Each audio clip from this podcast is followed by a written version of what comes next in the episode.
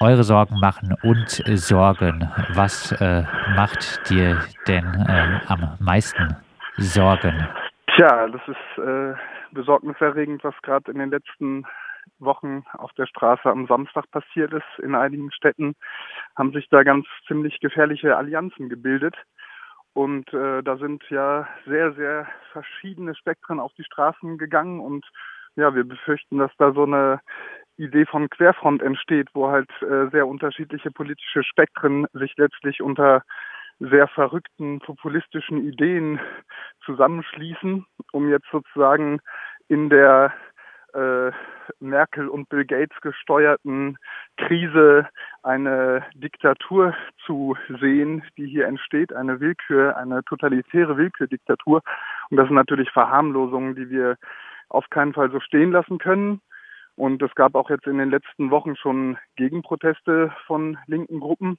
Und jetzt diese Woche wurde sich entschieden, auch eine Kundgebung zu veranstalten. Wie gesagt, um 15 Uhr am Bertholdsbrunnen. Und ja, wir rufen dazu auf, äh, unseren Sorgen auch, äh, und zwar unseren ernsthaften Sorgen auch äh, ein bisschen Luft zu machen, ähm, nämlich die, dass diese ganze Verwirrung dazu führt, dass Menschen Kredit aus dieser Krise schlagen, die teilweise auch dem rechtsradikalen Spektrum zuzuordnen sind. Stichwort äh, Querfront, dazu würde ja auch äh, gehören, dass äh, auch äh, vermeintlich Linke äh, da äh, dazu gehören. Siehst du denn, dass auch linke, linksalternative Menschen diesen Verschwörungstheorien zugeneigt sind und sich an dieser Bewegung beteiligen? Ja, da sind wir natürlich mitten in der Begriffsdiskussion. Äh, Querfront, das ist ja erstmal ein, ein historischer Begriff. Da muss auch vorsichtig mit umgegangen werden, auf jeden Fall. Aber natürlich erinnert das an Zeiten, wo äh, ja eben sehr, sehr unterschiedliche Spektren und sehr unterschiedliche Themen versucht wurden, miteinander zu verknüpfen, um letztlich den Reaktionären mehr Macht zu geben. Und ja, ich sehe auf jeden Fall äh, auch einige linke, linke Gruppen Zusammenhänge, die das sehr harmlos finden erstmal oder die sehen, ach, die Leute, die sind doch, äh, die haben doch guten Grund, auf die Straße zu gehen. Und das lässt sich ja jetzt auch nicht so richtig äh, abstreiten, dass hier äh, ganz restriktive Dinge äh, laufen und das ist natürlich richtig und das ist genau auch der Challenge des Moments, denke ich. Es gibt ganz viele linke Themen, die in diesem Kontext aufgegriffen werden, aber die müssen halt auch von links und mit linksradikalen Positionen besetzt werden. Ähm, jetzt gerade haben wir halt in Freiburg so eine Alternativszene, die ist auch total verunsichert. Das wird ein großer Grund sein. Es herrscht viel Angst, sind viele Leute sehr, sehr verunsichert. Und äh, die sind dann vielleicht auch in solchen Situationen zu ganz anderen Allianzen bereit und auch zu viel weniger analysefähig. Und äh, ja, jetzt haben wir halt natürlich hier äh, Esoteriker, Hippies, äh, Impfgegnerinnen und so weiter und die stehen dann mit Rockern und Nazis auf der Straße und merken das vermutlich gar nicht. Und das ist natürlich total gefährlich. Und äh, ja, das heißt natürlich auch nicht, dass alle Leute, die da auf die Straße gehen, das äh, nur völlig grundlos tun. Wir müssen natürlich auch ernst nehmen, dass Leute verunsichert sind. Aber das heißt auch, dass wir stärker äh, Antworten formulieren müssen und äh, die Themen, die, die wirklich wir mit der Krise verbinden, wo wir auch dann eine äh, emanzipatorische, progressive Perspektive sehen, die aufzugreifen, dass wir die halt stärker formulieren, dass wir die auf die Straße tragen. Heißt, und äh, das wäre jetzt, also an dem Tag finden ja noch weitere Demonstrationen statt. Es gibt ja die Seebrücke am, ab 11 Uhr schon und im Anschluss äh, werden die kurdischen Genossinnen demonstrieren. Freiheit für alle politischen Gefangenen um 16 Uhr am, am Rathaus. Unsere Kundgebung liegt jetzt da genau dazwischen. Und das sind natürlich Allianzen, die wir sinnvoll finden, äh, weil eben ne, Gefangene, Geflüchtete, die sind besonders betroffen in der Krise. Das ist was, was bei der Querfront, bei den Corona-Leugnern überhaupt nicht auftaucht. Äh, genau, und wir, wir wollen jetzt im Prinzip einmal das Spektrum äh, uns wirklich am Herzen liegender Themen nochmal auf die Straße tragen. Und dort werden wir reden über, über das Problem in der Agrarindustrie, über die Probleme, die, die, die im Gesundheitssystem vorherrschen und da unsere Antworten formulieren. Das ist unser Ziel am Samstag. Die Antworten sind? Die Antworten sind, ja, das will man natürlich auch nicht so, kann man auch nicht so kurz runterbrechen, aber natürlich äh, ist die Problem, also das Problem, dass jetzt äh, diese Krise gesundheitlich so einschlägt, ist in vielen Län Ländern, hängt natürlich damit zusammen, einmal, dass teilweise Populistinnen an der Macht sind, die das verharmlosen und zum anderen, dass natürlich ein, ein neoliberales Gesundheitssystem und die Ökonomisierung des Gesundheitssystems dazu führen in vielen Ländern, dass gar keine Kapazitäten vorhanden sind, dass die Ausbildung schlecht ist, dass die Berufe schlecht anerkannt werden. Und äh, ja, das wäre jetzt halt für, spezifisch für diese gesundheitliche Thematik. Da gibt es eine ganze Reihe an Antworten und die mit Sicherheit nicht sein können, äh, setzt euch einen Aluhut äh, auf und äh, meditiert äh, auf dem Münsterplatz dafür, dass diese Krankheit nicht in eure Lunge dringt.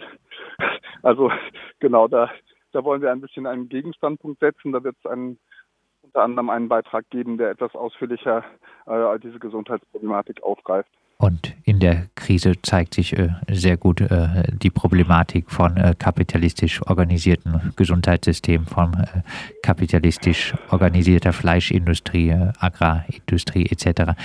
Ich, ich, entnehme aber auch äh, deinen Äußerungen und auch dem Aufruf zur Kundgebung, dass ihr sagen würdet, es wäre falsch, die Proteste äh, gegen die Anti-Corona-Maßnahmen äh, einfach als äh, abzutun, als das sind äh, sowieso nur ein Haufen äh, Spinner, wir lassen sie äh, rechts liegen und beachten sie nicht.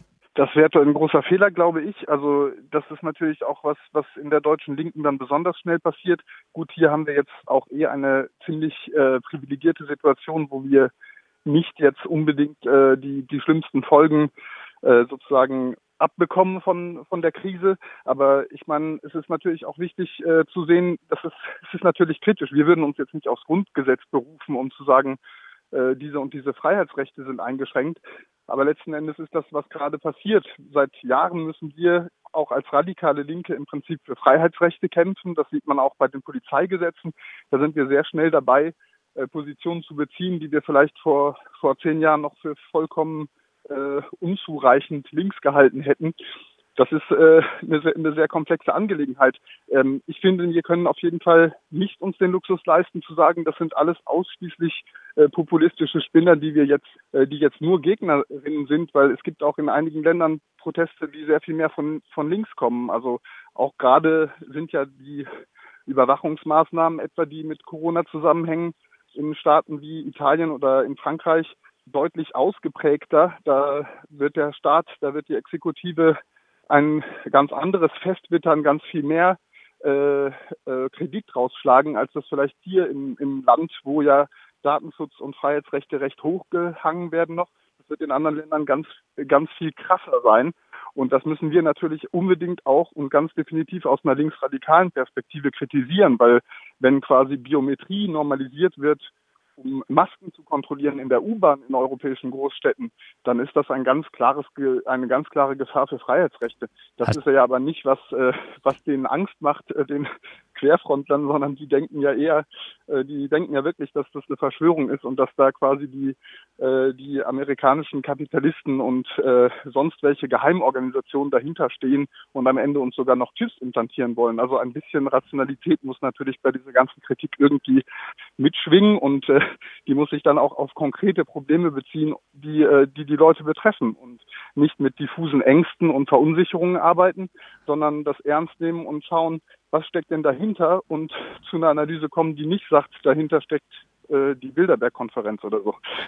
Und in anderen Ländern muss man auch sagen, in Italien etc., da äh, ist der Anteil äh, an äh, sozialen Protesten deutlich höher jetzt als hier. Äh, hier äh, geht es eher um die Maßnahmen. In Italien geht es doch sehr viel auch um soziale Folgen, äh, gegen die protestiert wird. Äh, ihr macht den äh, Freiheitsrechtsgedanken äh, stark. Äh, hast du Angst, dass die ja. Äh, Freiheitsrechte, die Einschränkungen, dass diese auch nach der Corona-Krise weiter aufrechterhalten ja. werden? Ja, selbstverständlich. Das ist natürlich eine große Gefahr. Das äh, wird in Ländern wie in Deutschland, wo sehr viel historisch seit äh, Jahrzehnten sind, sind Datenschutz, sind Bürgerrechte ein ziemlich zentrales Thema. Das ist äh, in, in einigen europäischen Staaten meines Wissens nach nicht so. Da gibt es eine größere Akzeptanz für staatliche Maßnahmen und auch gerade in so einer Krisensituation wird der Staat natürlich anders akzeptiert und die Leute gewöhnen sich an das regiert werden. Und das ist natürlich ein Problem. Also ich glaube, dass es sowohl technisch und auch auf einer juristischen oder, oder staatlichen Ebene Veränderungen geben wird, die bleiben. Vor allem wird es aber auch in der Tiefe, im Bewusstsein der Menschen sich einiges verändern und einiges akzeptabler dadurch. Und äh, ja, ich sehe ich sehe da eine inso, insoweit eine doppelte Gefahr drin. Und äh, ja, ich habe schon große Befürchtungen, jetzt gerade schon auch, wie wir Europa jetzt erleben. Das hängt auch nicht nur mit Corona zusammen, aber der Trend der letzten Jahre ist einer, der Freiheitsrechte massiv bedroht und die Krise jetzt in meinen Augen wirkt als einen Verstärker dafür. Dann äh, abschließend noch einmal äh, kurz zusammengefasst, warum am Samstag um 15 Uhr auf die Straße am Bertholdsbrunn.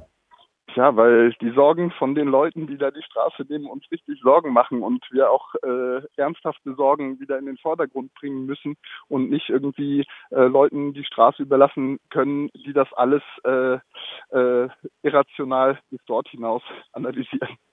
Das sagt äh, Nick von äh, der Aktionsgruppe Mai Glöckchen warm anziehen, eure Sorgen machen und Sorgenkundgebung am Samstag um 15 Uhr auf äh, dem Bertholdsbrunnen Siempre Antifaschista gegen Wutbürger AfD und Aluhüte.